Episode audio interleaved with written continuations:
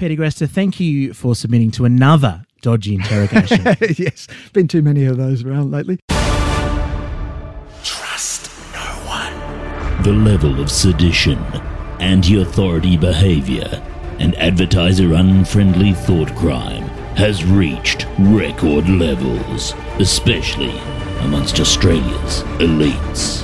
Treason. Luckily, the men and men of The Chaser have been commissioned by Border Force to conduct interrogations and sort out the subversives from the patriots. Betrayal. In conjunction with ASIO and the Five Eyes intelligence sharing protocols, this is Extreme Vetting with The Chaser. The Chaser. Now, Charles, don't freak out on me, okay?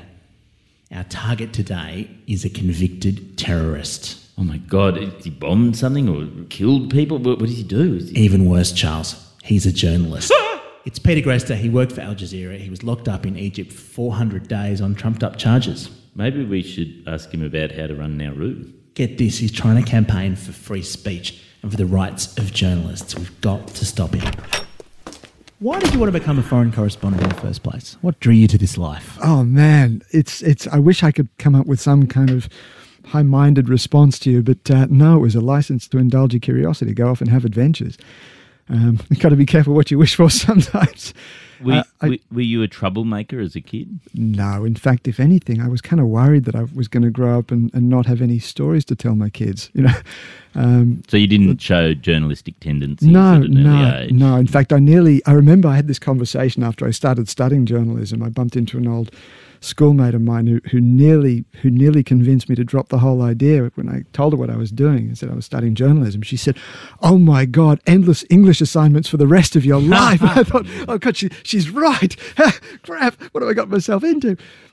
But so that was never really the thing for me. I read this book, One Crowded Hour, which is a biography of one of the finest journalists that this country has ever produced, a wonderful guy called Neil Davis, who worked in Southeast Asia through the 1960s and 70s and 80s.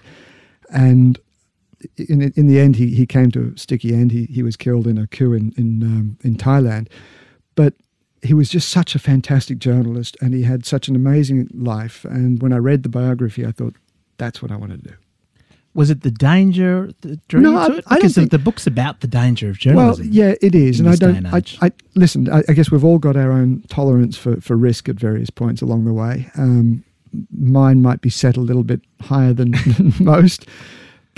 But equally, I don't think I'm a thrill seeker or an adrenaline junkie. I don't go out there just to try and get shot at. But equally, I think what we do is important, and I figure that I've had quite a bit of experience, and I've got some sense of how to judge the level of risk and where to set that line. So your first foreign correspondent assignment was in Afghanistan back in the mid 1990s. Did you sort of willingly put your hand up for that, or no? That was another accident. I figured I was doing some freelancing around London. Quite a while, and I wanted to. My plan was to get into the BBC World Service, and I thought I'd start doing some freelancing out of the office in London, and then find a place that was undercovered and go off and set up shop there and work as a freelance. And I thought rather than just go and send my CV in and have some secretary shove it in the round file, I'd apply for a job. The job itself wasn't important, but I just thought the process of applying would force the bosses to have a look at my CV, and then when I didn't get the job, I'd say, thanks very much, but I'm also available for freelancing. And the first job that came up was the Kabul correspondence job, and it scared the crap out of me when I was researching it, because it was right in the middle. The city was there was a front line running through the middle of the city. The bureau was all sandbagged up. There were all sorts of battles raging across the city, and I thought, geez, thank Christ I'm not going to get this. And I was absolutely bricking it when they said, congratulations, you've got the job. You were the only applicant. Peter, as you probably know, we at Border Force take a fairly dim view of public broadcasters. Why the BBC? What drew you to that organisation in particular? Oh, nothing other than they've got the world's biggest and best network of foreign correspondents around, in broadcasting. Yeah, troubles us as well. And what was it like in Afghanistan in the mid-1990s? It was tough in that it was dangerous, as working anywhere where there's bits of metal flying around at supersonic speeds. But I also learned more about my craft and probably almost more about myself up until recent years than at any other point in my life. It was, you know, we were not participants in that conflict. And this is, I think, one of the key points to be made, particularly what I want to make in the book, that in 1995, when we went there, I decided that we needed to act physically cross the front lines for our own safety. It sounds a bit of a paradox in a way, but I recognize that if you spend enough time around the front lines as a white guy, sooner or later, someone is going to find you in their rifle sights. And if that guy and his mates saw you as the enemy, then he'd have no compunction about pulling the trigger. And I didn't want to be in that position. So I felt that we had not just our professional responsibility, but for our own safety's sake, we had to cross the lines and make sure that everybody recognized that we were neutral parties to the conflict. We were just observers. And so we crossed the front lines, and guess who we spoke to? It was the Taliban. Now, back in those days, the Taliban didn't necessarily agree with or understand our politics or our theology, but they accepted us. And it was a fantastic experience.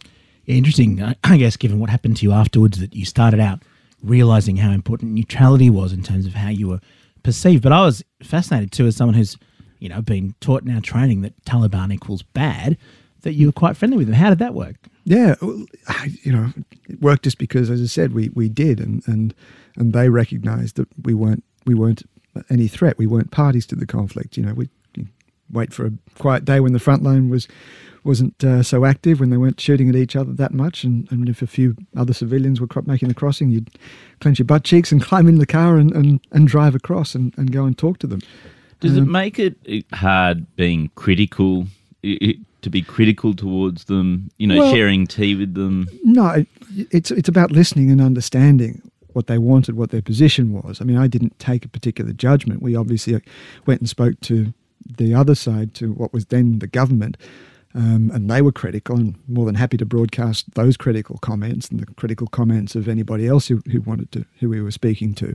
But we were very scrupulous about not taking a particular political position, and, you know, I got into a lot of shit from the government. They threatened to kick me out of the country, and we got a few death threats because of the work that we were doing. But again, I recognize that was because what we were reporting obviously struck a nerve. But we weren't getting threatened by the Taliban. We were getting threatened by the government. Fascinatingly, Peter, when this was happening, BBC World Service was the most listened to news source throughout Afghanistan. Were you a celebrity? Yeah.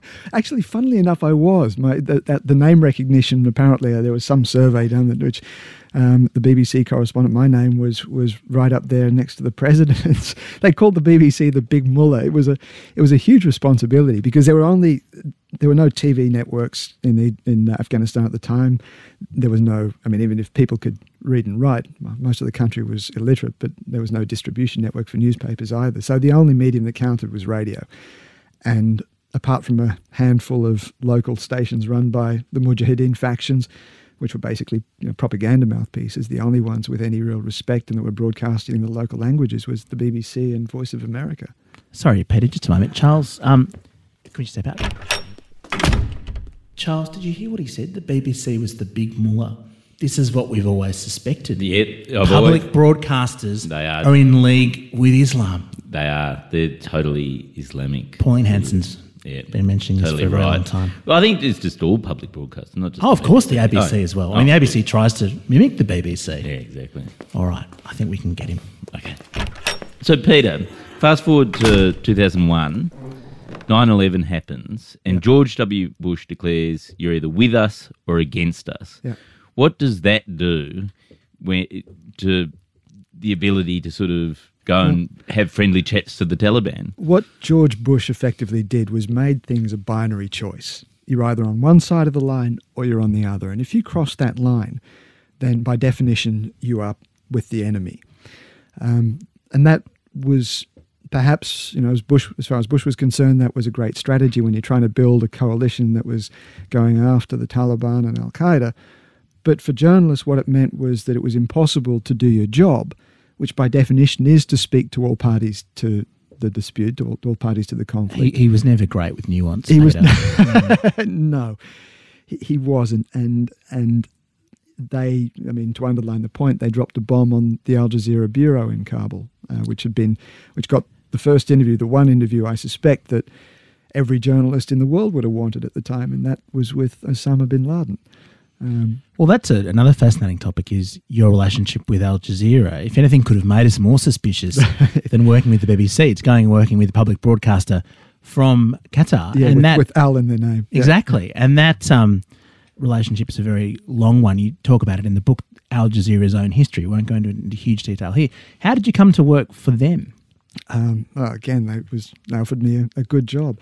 I've been doing a lot of work for the BBC. I had 15 years with the BBC, but it was running its course. The BBC was running into a real financial crisis. I was still working freelance for them. For personal reasons, it made sense for me. And the work was drying up. They were telling me that they just couldn't afford to send me to the kinds of stories that I needed to do, I wanted to do. And about the same time, Al Jazeera stepped up and said, listen, we'd like to offer you some work in sub-Saharan Africa. And it was a fantastic opportunity, so I jumped at it. And they were giving me both not just the space on air, but also the resources to pretty much cover the continent as much as I wanted to and wherever I wanted to go. It was brilliant. So Al Jazeera were treated like a combatant in that conflict, in the 2001 war on terror. Yeah, they were. They got really hammered by critics who said that, and particularly by Bush's administration, who said that they were siding with terrorism. They were apologists for terrorism. They were propagandists for terrorism. And you know, it was complete rubbish. You know, what they were doing was using all of their resources to go and speak to the other side. They were broadcasting the consequences of American bombing in Afghanistan. They did much the same in Iraq during that invasion. You know, they had a very different worldview. And remember, at the time they were talking about Al Jazeera Arabic, which had a lot of those networks and contacts. Al Jazeera English hadn't been formed back in 2001. You know, they still have become equated with, you know, terrorism. But what they were doing was sort of introducing nuance. Yeah, I think so, yeah. I mean, which is a form of terrorism. Mate, absolutely. I mean, you ought to be afraid of hearing from the other side. Well, why would you talk to the other side, though, when you know that what they say is evil? Well, yeah, exactly. If it's not to promote terrorism, it's not to scare the bejesus out of everyone. But also, so you blame President Bush for introducing this binary, but the Taliban started killing journalists around that time too. Yeah, I'm not blaming Bush for it, but I'm saying that was the turning point. That was the pivot point, which either side abandoned any sense of respect for journalism and decided that we were part of the battle space. Because what happened at that point was that we moved from conflicts over tangible stuff like land or water or ethnicity into a conflict over ideas. And in that battle over ideas, the place where ideas are transmitted, the media, in other words, the thing that we're talking on right now, becomes a part of the battlefield, and journalists become targets in that conflict. And this isn't abstract. As I just mentioned, there was the American bomb that was dropped on Al Jazeera Bureau. The Taliban changed their tune radically. They did a 180 on us, and they kidnapped a bunch of journalists. They ambushed their vehicle that was travelling from up to Kabul, and pulled them out of the vehicle, including an Australian cameraman, Harry Burton, and a very good friend of mine, Maria Grazia Catulli, an Italian journalist. They dragged them off into the hills and they executed them simply because they were journalists, not because of any story they were doing, but just because they were journalists. And so both sides have been gunning for journalism. Well, that's the interesting thing, is that if they're assuming everyone's on a side, it seems that both sides are treating journalists as the enemy, which is one of the reasons you wrote a book about more than just your own story, as fascinating as that is. You wanted to look at this issue more broadly. Yeah, I always felt that if it's just my story, then it's not really worth anything. It's not. It's a good yarn, but it's still just a yarn. But the more I thought about it, the more I realised that what had happened to us was a particularly egregious example of the kinds of things have been happening all over the world, where either the extremists have been killing journalists or governments have been stretching the definitions around the war on terror, on terrorism and national security to include journalists, to either literally lock journalists up, as we were in Egypt, for simply talking to the opposition, or, as we're seeing in other parts of the world, using national security legislation to limit the work that journalists can do. And I think that's a real problem. I don't think we've really understood that issue. So you think it's bad to limit what journalists can do because of national security? Yeah. Okay, just a sec. We've got to talk about this. Charles, he's not with the program. I would have thought that after all the Australian government did to help him, he would have been on side. You'd think he'd be a bit grateful. I can't believe it. Julia Bishop's going to be very upset about this. Yeah. All right. Look, I've got his rap sheet here. Let's just actually go in and... We should probably talk about what he actually did, shouldn't we? Yeah.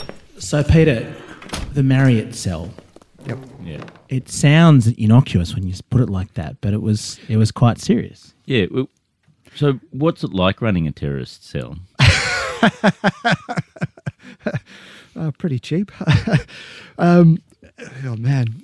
Is the Marriott the hotel chain you'd recommend to others looking to set up? Yeah. They've got really great little rooms that you can sit in and have quiet conversations, and it's not a bad place to sneak in and out of, particularly with all the cameras that they've got around there and the security guards that they've got on the gate and the government agents that they've got patrolling the corridors. It's a great place to stick your head down and not be noticed. So why were you staying in the Marriott at that point? Because your Al Jazeera English was actually set up there. You were running an office out of the Marriott. Yeah, exactly. Al Jazeera had been getting a bit of a rough time from both the government and the opposition. And so when is this? Is 2011, is it? It was 2013. Sorry, 2013. Yeah. And just give us the broader context. Well, what had happened was that Al Jazeera had been accused of sponsoring terrorism or supporting terrorism, Muslim Brotherhood, and so it had come under a lot of pressure. But it hadn't been officially ordered out of the country. And so, for safety's sake, we thought that the best thing would be to go into a place where we had all the resources that we needed, and also several layers of security. So And a swimming pool. And a swimming pool, yeah, exactly, with decent room service. And so we set up there. So, Patty, you were listening to Triple J from the ABC. As I would expect, there was a knock on the door. Yeah. Tell us who came in. I was dancing around the room, Triple J. I really enjoyed that kind of music, and there was this knock on the door. Do you remember what the song was? I wish I could. I can't. It was fairly... It was probably Australian hip-hop. Yes. Anyway, there was this knock on the door. That's actually enough of a reason for conviction. Yes, exactly, deportation. And there was, I quickly sort of did up my shirt and went, and there was another knock on the door, rather more urgent. And I cracked the door open, and it was flung inside almost as if there was a spring behind it. And the room was filled with a bunch of guys. I still don't remember exactly how many. It felt like a lot, maybe 8, 10, whatever. And they started going through the room. They started ransacking the place, searching it, turning everything upside down, bagging up all of my things. They closed a little laptop, shoved it in the bag, grabbed my notebook, cameras, all sorts of stuff, and then marched us down to the police cells. Well, you did have quite a lot of suspicious equipment, didn't you? You had a laptop, you had a video camera. Yep, I had a stills camera, I had a notebook. That's a giveaway. Huh? Alarm bells for anyone in our profession, Peter. Yeah. Oh, and a mobile phone. Yeah. Well, we have those too. When did you first realise it was serious? Because you've had these sorts of interrogations before. Yeah, I've been brought in before, but I thought. Look, I thought this was usually it's just a few phone calls. Maybe someone's a bit cranky with you and they want to just rattle your cage a bit. But most of the time, it's there's some mistake. Someone's gotten a little bit over enthusiastic. There's a couple of phone calls, generally a few hours in the cells, and then a handshake and an apology, and you're sent on your way. At the very worst, we thought it'd be a deportation. But it's when we got hauled down to the National Security Directorate for interrogation that we realised things were getting a bit serious. I was charged with aiding and abetting a terrorist organisation, being a member of a terrorist organisation, financing a terrorist organisation, broadcasting false news to undermine national security. So you were charged with fake news. I was charged with fake news and terrorism. Yep. The two tend to go together. That's what we're hearing from our American colleagues. Yeah, I was going to say that's what Donald Trump keeps reminding us of. Well, I suppose on the list of sort of carry, you got terrorists, and then below that, the worst of the worst, you've got foreign correspondents. Yeah, so, exactly. Oh no, yeah. Look, there's. I think we can all agree on that. Yeah, exactly. If you want to shoot someone, then if you can't find a terrorist, then you go after the journalist. So, Peter, one of the reasons we were so keen to talk to you is because we're interrogators, but reading the book, we got the sense that those guys were a whole other level above us, and we're keen to get some tips from the Egyptians. What was it like? What did they do to you? It's a good question. They were pretty relaxed about it. Certainly my interrogators were. I know that I saw some other guys. So a bit like this? Not quite like this. Not quite. They weren't exactly offering me tea and coffee. A lot of it was in Arabic, wasn't it?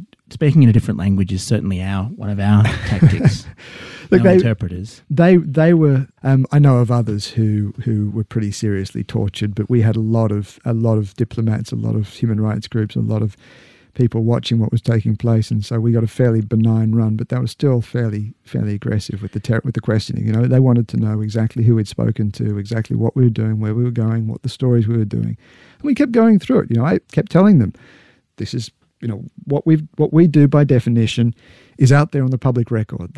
We don't have any secrets. You know, and by all means, show me what we broadcast. Show me the news that we broadcast, the false news that was undermining national security. I'm happy to talk about that stuff.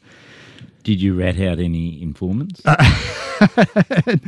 No, I didn't. In fact, I wish I had some informants to that I either could have ratted out or would have had to protect. No, we had nothing. It was all completely above board. So they put you in solitary. Yeah. What was that like? Solitary's pretty rough. You know, the thing you realise is once you're in there, you realise that actually physically I'm okay. I've got food and nutrition. It wasn't always great, but we had it. I got water. And the one thing that the Egyptian prison system is very good at doing is sheltering you from the elements. The walls and the ceiling were pretty solid. And so I had all of the basic things that I needed for survival, physically for survival. And that environment, you realize that the one thing that's really going to get you is your own head. It's a psychological problem. Solitary confinement, prison generally, but solitary confinement in particular, is designed to mess with your head. That's the thing you've really got to deal with, your own psychology. It was interesting that you turned to meditation as a way of dealing with that. Yeah, I kind of consider myself very lucky that I had that. A few years ago, I went through a rather difficult breakup, and to try and steady the ship, I went and did a meditation course. I didn't. It was fairly hardcore, 10 days of silent meditation and so on. And I kind of came away from that knowing the kind of techniques, but without really understanding it. But here's the thing, that when they shoved me in the cell, and slammed the door and said, right, you're on your own, I realised, hang on a minute, I've been here before, I've got the tools for this.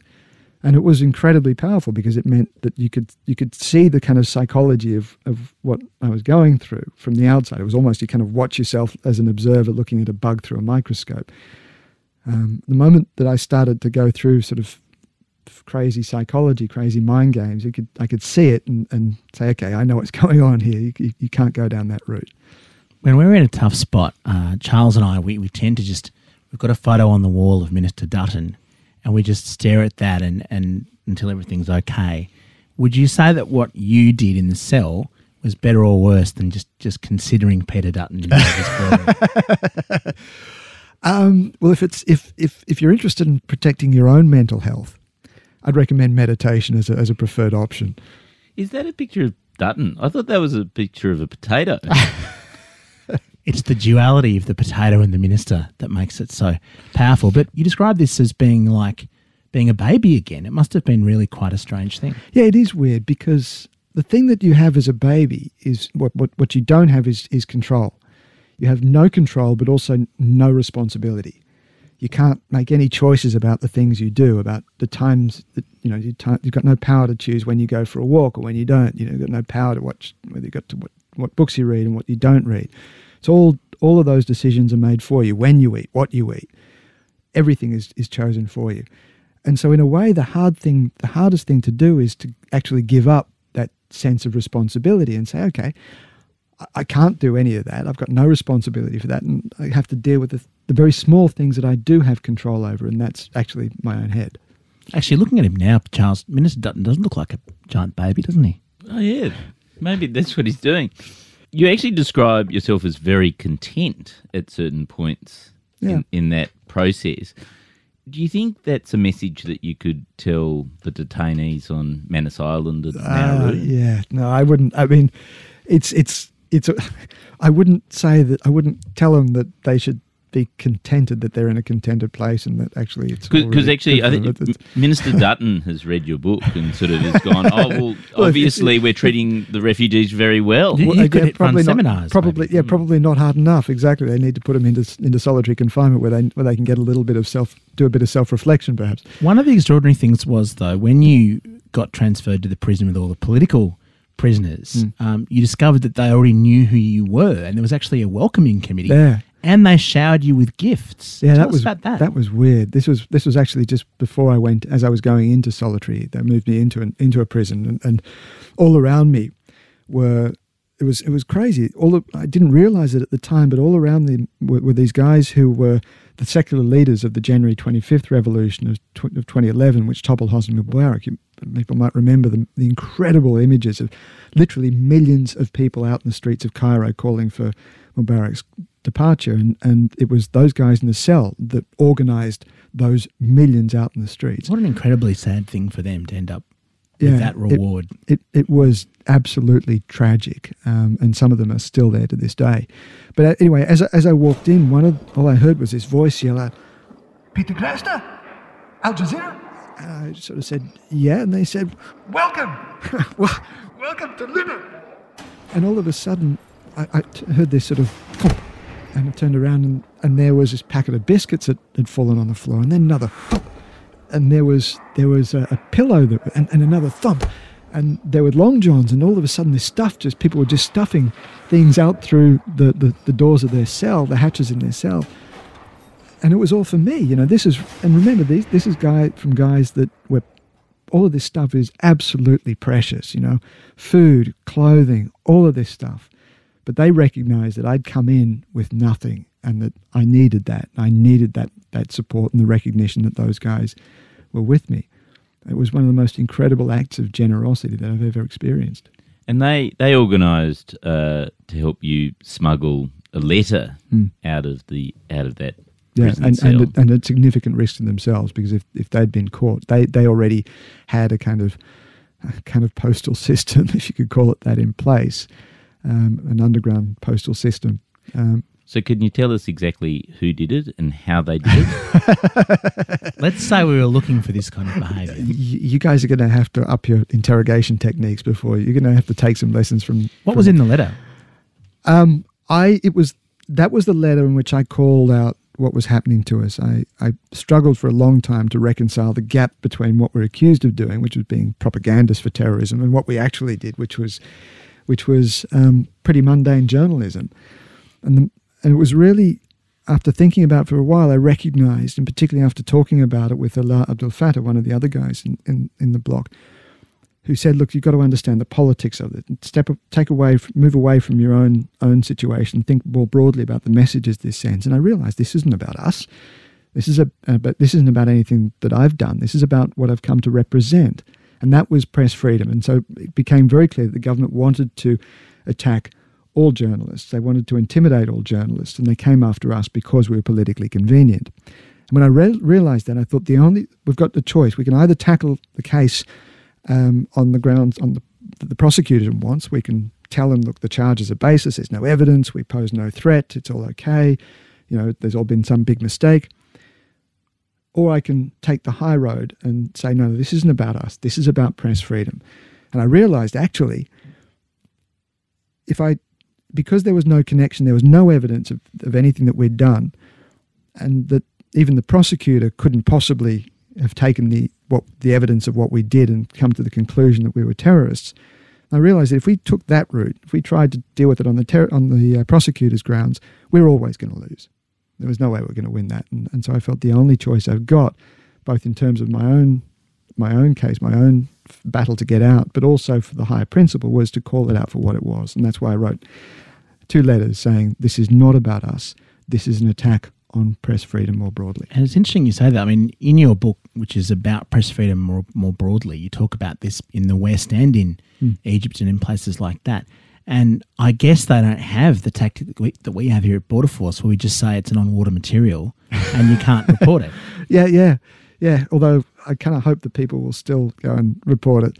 But this is a problem. This is the thing that we're using national security legislation like the Border Force Act, which is, and saying that you can't report stuff that's covered by the Border Force Act. Now, again, I'd perhaps understand it if that meant that we couldn't broadcast what, you know, Border Force operations are to try and undercover operations to find terrorists. But the Act is being used to, has been used to stop the reporting of the conditions on Manus and Nauru. Exactly. Yeah, but that was national, the intention national, of the... Exactly, national security issue. Yeah. Can we just chat for a moment? Sorry. Charles, is he saying we're the same, in effect, as the Egyptian government and all these other repressive regimes? I think he's drawing a moral equivalence. It's actually quite gratifying, isn't it? Because they're hard-ass. They're much more hard-ass than I thought we were. But, isn't it nice to talk to someone who understands the project? Yeah, thank goodness. More broadly. Now, if I were advertising on this podcast, I think this is the note at which I'd love my ad to appear. Fucking advertiser-friendly ads. So you wrote those prison letters. Yeah. What's it like writing a letter from prison? I mean, you know, you've got Gandhi, Nelson Mandela did it, Gramsci. Like, there's some very famous... Yeah, it's a bit intimidating, isn't it? Who wrote it better? Oscar Wilde. Greste or Oscar Wilde. Like, yeah, I know. How do you approach that as a writing test? That would give me writer's block for days. Yeah, I'd be feeling the pressure, yeah. It scared the crap out of me too. I'm sitting there thinking, Christ almighty, you know, isn't prison supposed to give you some grand inspiration, sort of, you know, some access to some kind of higher literary god? I don't know. Yeah, it was kind of scary, but in the end, I figured, look, you just got to do it, get down and do it. And what was the consequence when that letter sort of made it all the way up to the head of the UN? Like, did that and it also landed on Barack Obama's desk as well. Mm. I was terrified. I was bricking it. I thought that we were actually going to get some blowback from this. I thought that they were going to take away a whole bunch of privileges and perhaps even worse, they were going to, you know, they were going to throw new charges at me.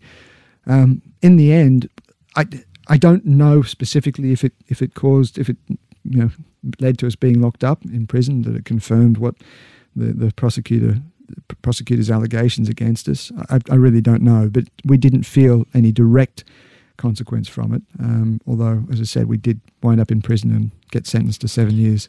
Peter, I do understand some of what you went through. I mean, I was once locked up for 20 minutes at Burwood Police Station after filming a member of The Chaser streaking through a courtroom. So really much the same. That's actually how they got me to work for Border Force. It's the only way I could get my record wiped clean. Yeah. You get your nuts and advice. Did you write a letter from prison, Dom? I composed a couple of lines in my head, but we were released before. It was actually very awkward because when I was interrogated by the police, I'd failed to film Andrew Hansen streaking through and Jules streaking through the courtroom.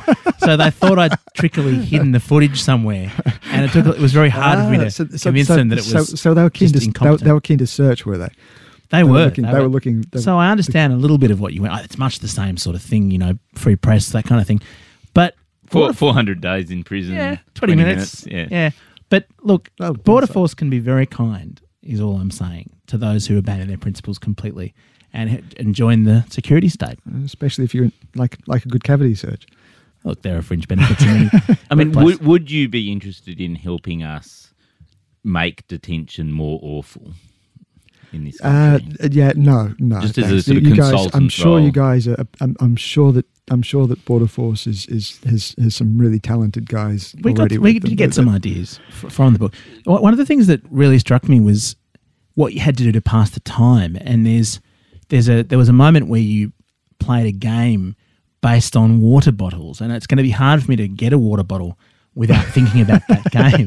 It's not the game that everyone's sort of trying to conjure at thinking at the moment. No, but water bottle tops. We did a couple of things with it. We made like a version of prison, what we call prison pétanque, like balls, you know, like bowls. You sort of throw down a white coloured bottle top, and then you as a jack, and then you try and chuck others down there to try and get as close as you can. We also made a backgammon board, which got us into a bit of trouble.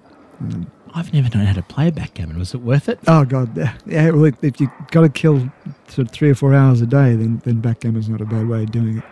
So then you got moved to another prison just before the start of your trial.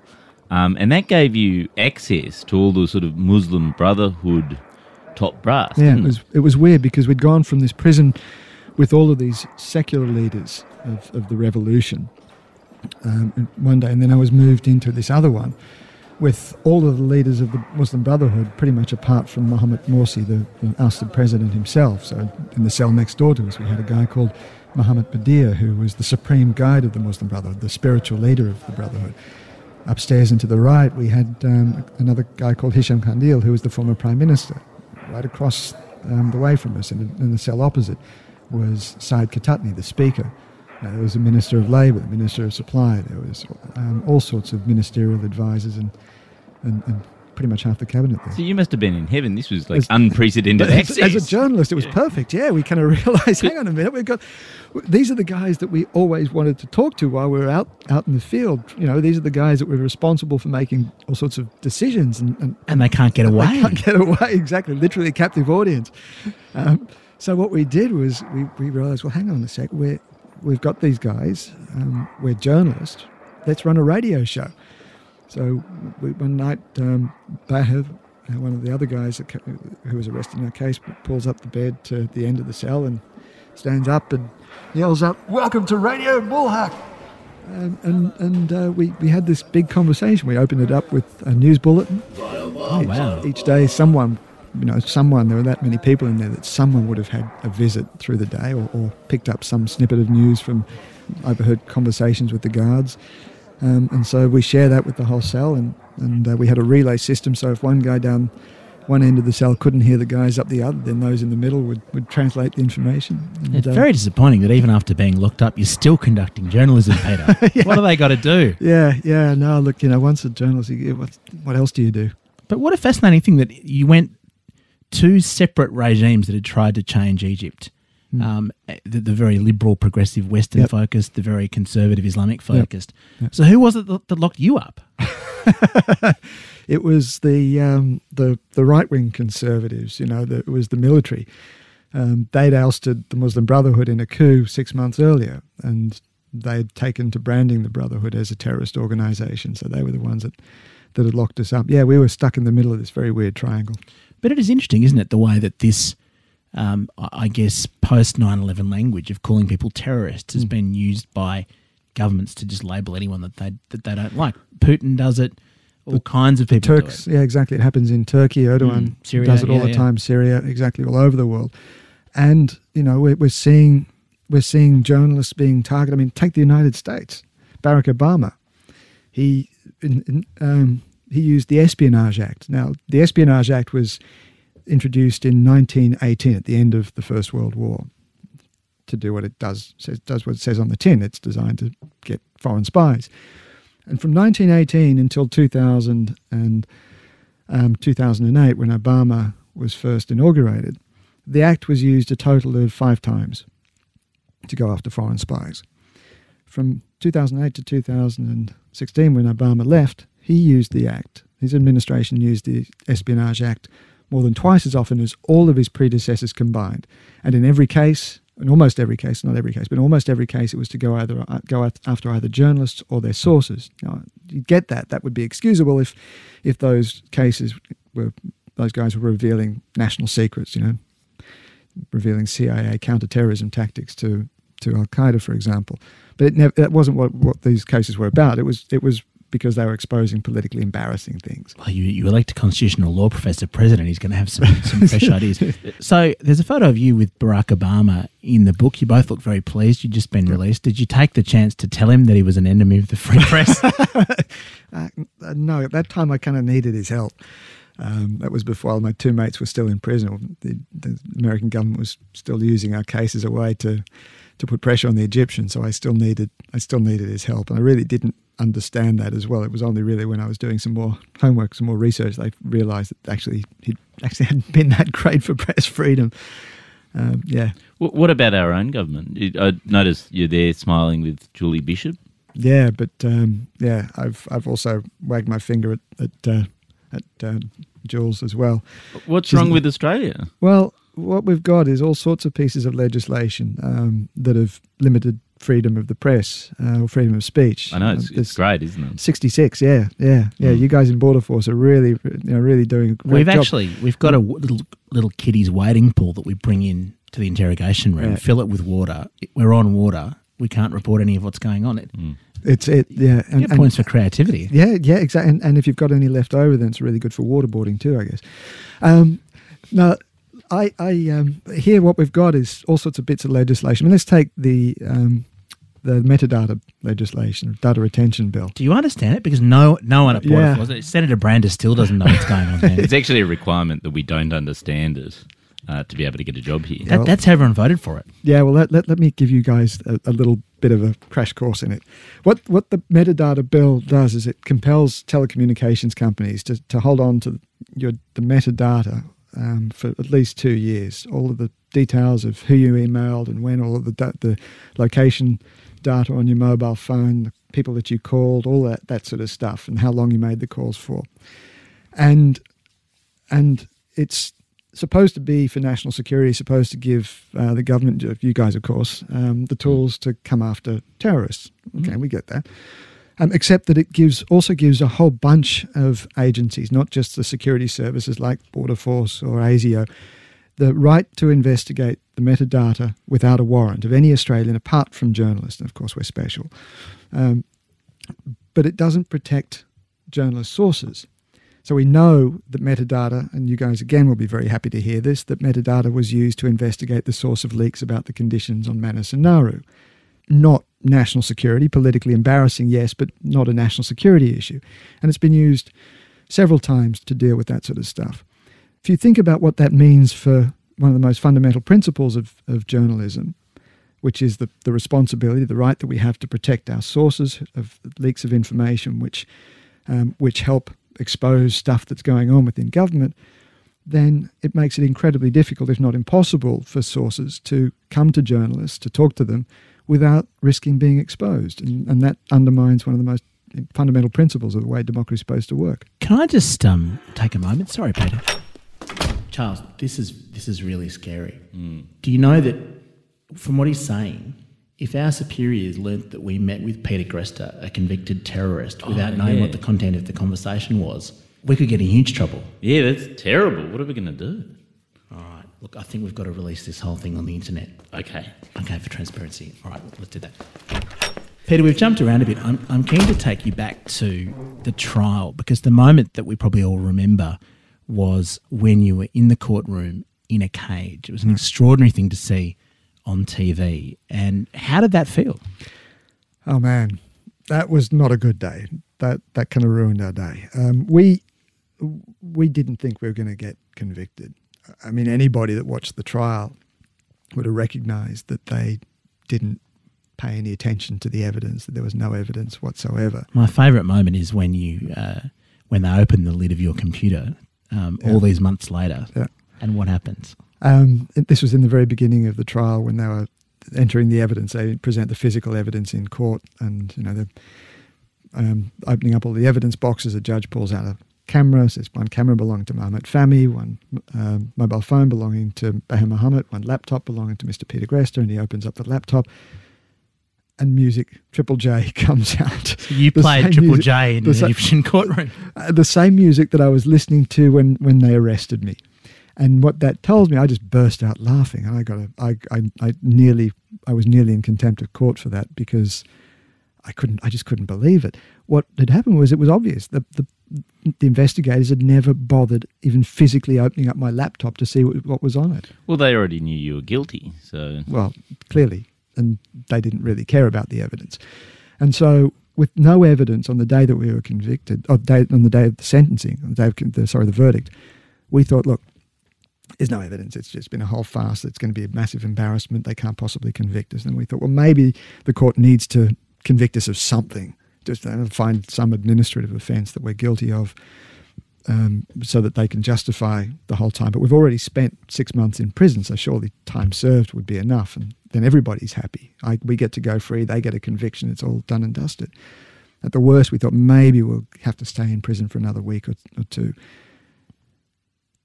Jesus, when they gave us 7 years. It was just devastating, really devastating. And you describe the feeling of that you might be in jail for a very long time. What's it like for that to... That understanding is really, really overwhelming, but in a crushing kind of way. I mean, physically, you feel the weight of the concrete and steel on your chest. It just, I mean, because you always, up to that point, we'd always thought, it's going to end, it'll be over, we'll sort this out, we just have to put up with this for a few more weeks, you know, maybe a month or so, and it'll be done. When all of a sudden, it's like, bang, 7 years. It's inconceivable, that amount of time inside a concrete box. And so what you have to do is actually stop thinking of 7 years. You think, okay, I just have to get through whatever it is I think I can survive. Some days sometimes it was 3 days out that I could project. Sometimes it was just make it to the end of today. It's fascinating too, just the way that this unfolds in terms of your career, because we're so used to thinking of ourselves as Australians, as Westerners, as being impervious when we travel around the world. And throughout much of your journalistic career, you've had that experience that you go around, you kind of have this bubble of safety around you. And that bubble started to be eroded for journalists, as you've written about. And for us to watch you locked up there in court was very moving for that reason. But then, of course, you were locked up along with a lot of colleagues who weren't Australian, and the treatment in their case was different. Yeah, it was. I mean, I saw a lot of them getting really badly abused. You know, we saw the scars on them from acid burns, cigarette burns. We've had some horrific stories about all sorts of torture techniques, you know, a thing called the crucifix, you know, all sorts of things which are really, really horrendous. And in that respect, I felt quite lucky that we had the kind of protection of attention from whether it's governments or human rights groups and so on to insulate us from a lot of that kind of stuff. And it's very awkward for us at Border Force because in one sense, of course, journalists being locked up, that's, you know, we're fine with that. But an Australian being locked up by foreigners, that's beyond the pale. It's a real... that seems really wrong. Yeah, especially when terrorism's involved. I know, it must do your heads in. Do you think that the journalistic coverage of your trial helped get you out? Oh yes, yeah, no doubt. You know, I mean, it showed up a lot of what was going on, and people understood just how crazy the case was, and put massive amounts of diplomatic and political pressure. Well, there was a campaign in Australia where all the journalists taped their mouths up, yeah. All the breakfast hosts and news journalists and everything like that. We loved that campaign. Oh, there's a photo really in the book of Karl Stefanovic with tape over his mouth. Yeah. And, I mean, congratulations for achieving that. Yes. Yeah. No, I am very proud of that, moment. No, it meant everything to us. It really did. I mean, I was very, very, so overwhelmed by the public response, of course, but in a way it was our professional colleagues that really got behind us that was just unbelievable. You know, and you guys would know, this is a business where the opposition would rather murder their own babies than acknowledge the opposition. You know, they're bitter, nasty rivals, you know.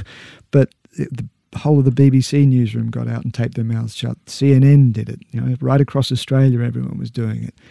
Did Fox News do it? I actually think they probably did do it. I can't tell you for certain. Probably with an American flag. Yes. The moment when you were released, that must have been an extraordinary moment. Oh yeah. Well, the moment I was released was bizarre. I was actually, on the day that I was released, I was convinced that they were going to hold us in prison, that they were just messing around with us, that they were playing games with us. In fact, I was going to tell my brother that we got to start a hunger strike. That's how sure I was that they weren't going to let me out. And the guard, I was running up and down the corridor of my cell where I did some exercise, this cell about 20 metres long, and I was just running up and down the thing. And the guard called me over and said, "Listen, the boss needs to speak to you." And he said to me, "Pack your things, you're going." And I said, "Well, what do you mean I'm going?" He said, "Am I moving prisons?" He said, No. "The embassy's here in half an hour, get going. You're going home, yalla." And it was just crazy because, in a way, to me, it feels a little bit like Christmas. You know, if Christmas, can you imagine, with Christmas, we anticipate it, we go through all the preparations, you imagine what the day is like as a kid. And then on the morning of December 25th, you wake up and you dive into the presents and you wallow around and you have a fantastic time. But imagine how all of a sudden, how it would be if all of a sudden, one day, just right out of the blue, you wake up and you find these gifts at the end of your bed and you think, hang on a tick, what's going on here? Is it someone trying to mess with my head? Am I getting into trouble? Are they for me? Am I going to get into trouble if I start opening them up? What's going on? And that's how it was for me. It was like, well, am I really free? Are you guys just screwing around with me? We got on a plane, me and my brother, and went to Cyprus, and I was half waiting for the pilot to get over the tannoy and say, ladies and gentlemen, welcome to flight Egypt Air flight 317 to Guantanamo Bay, Cuba. And it was really honestly only when I finally made it back to Australia, walked off the plane in Brisbane at like 2 a.m. on Wednesday morning and saw just this vast wall of people and cameras and photographers and microphones and these huge signs saying, welcome home, Peter. That was the moment that I thought, this is over. It must have meant a lot to you if you were so delighted to fly into Brisbane. Yes. Yeah. But you left behind in jail your co-accused. Yeah. That must have tinged the victory a bit. Yeah, it was tough. That was really tough. But we'd actually talked about this. We always knew that there was a possibility that one of us would get out and the others would have to stay behind. And we realised in talking and thinking about it that actually the greatest advocate for those still in prison would be the one guy who'd got out. He'd have the story to tell. He'd be able to articulate it all, and everybody would want to talk to him about those conditions, about what was going on in prison. So, you know, the promise always was... that whoever gets out first keeps fighting for the others, and that's what I tried to do. Do you know it would be you? Thinking of yourself as the Westerner in the equation? I thought that there might have been a chance, a greater chance of it, but I didn't think it. I didn't expect it to be me. In fact, I thought all of us would be out together. I didn't really think one of us would go ahead of the others. And so, what happened to them? They stayed in prison for another couple of weeks. Then the retrial began. And in the first, because what happened was that we were convicted, we appealed our conviction, and the appeals court overturned the conviction before and ordered a retrial. Before the retrial could begin, I was plucked out of the system in that kind of gap, I think, and by the president felt it was legally and politically possible to take me out, and he kicked me out of the country. But then when the retrial began 2 weeks later, they went back into court, and I was named as a defendant by the prosecutor. What the hell's going on here? This is crazy. Those guys were released on bail, and I was a defendant in absentia throughout the whole course of the trial. And then at the end of it, 6 months later, they were reconvicted. I was reconvicted as well, and a new sentence was ordered. They went back to prison, and I guess, as far as I'm aware, there's some kind of arrest warrant out for me. Then a few weeks after that, they were finally pardoned and released, but the pardon didn't extend to me. So technically, guys, in your prison cell, you've still not only got a convicted terrorist, but a fugitive from justice. Well, look, this is a real dilemma for us, Peter, because Charles is a working journalist. He's very well known. I mean, obviously, we'd like to lock him up, but can we risk another media campaign? Well, I don't want any more letters from him. That's the main thing I'm worried about. Peter, if you solemnly promise not to play Triple J ever again in public, I think we can let you go. In public, no Triple J. Freedom of speech, guys. Well, yeah. Haven't you, Joe, for the course of your book, established that doesn't exist anymore? Yeah, fair cub, all right. Peter, it's been a pleasure. Thank you so much. Thanks for having me. The book is The First Casualty. It's out now.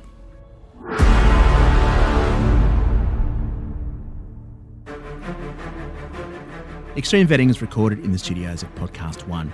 Written, presented and edited by Charles Firth and Dom Knight. The show is produced by Alex Mitchell, audio production by Nick Slater. The executive producer is Jamie Show. And to get in touch with us or for more episodes, head to podcastone.com.au or download the Podcast One app. And remember, no one is safe.